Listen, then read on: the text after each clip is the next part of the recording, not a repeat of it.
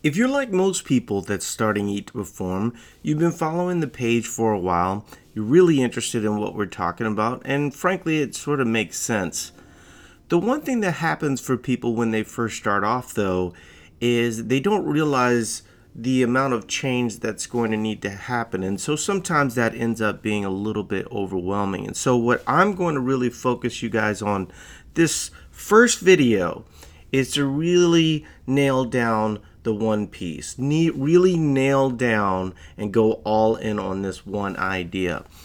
What we do is we give you a plan and that plan undulates and I'll talk a little bit more in the next videos on why it undulates and why it's, you know, changes from day to day.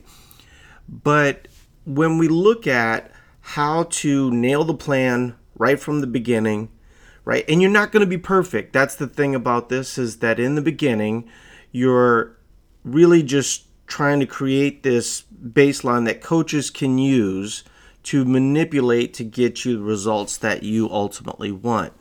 So here's what you do when you're trying to set up the macros that coaches need to be looking at.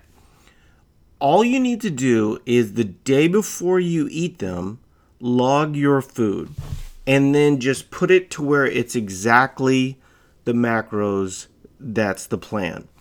And the great thing about this is is that you don't necessarily need to uh, get it perfect, right?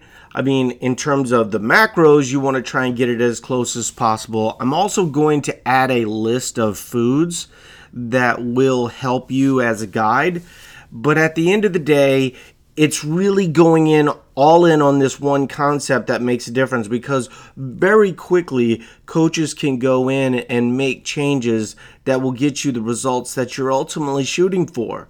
But the problem that we run into is that sometimes people don't take this change appropriately. They don't look at it the right way and they become overwhelmed because they want to tackle a million different ideas.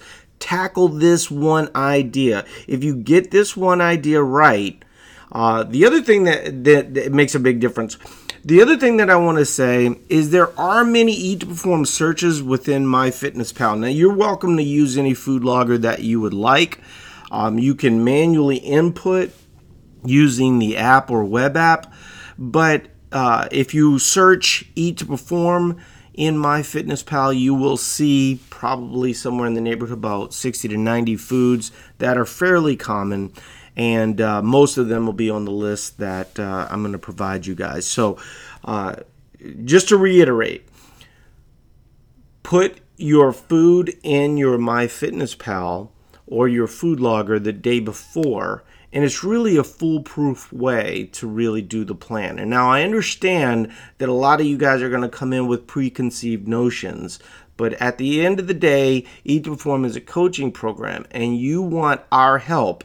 And the best way for us to get you help is for you to do the plan as soon as possible. And that's really the thing. If we can focus on that one piece, then the other changes that will come after that will be just a piece of cake. no pun intended. All right, guys, really happy to have you here. Really excited for this change for you. Uh, really, let's let's just go all in on this one idea for right now, and uh, we'll see you in your app.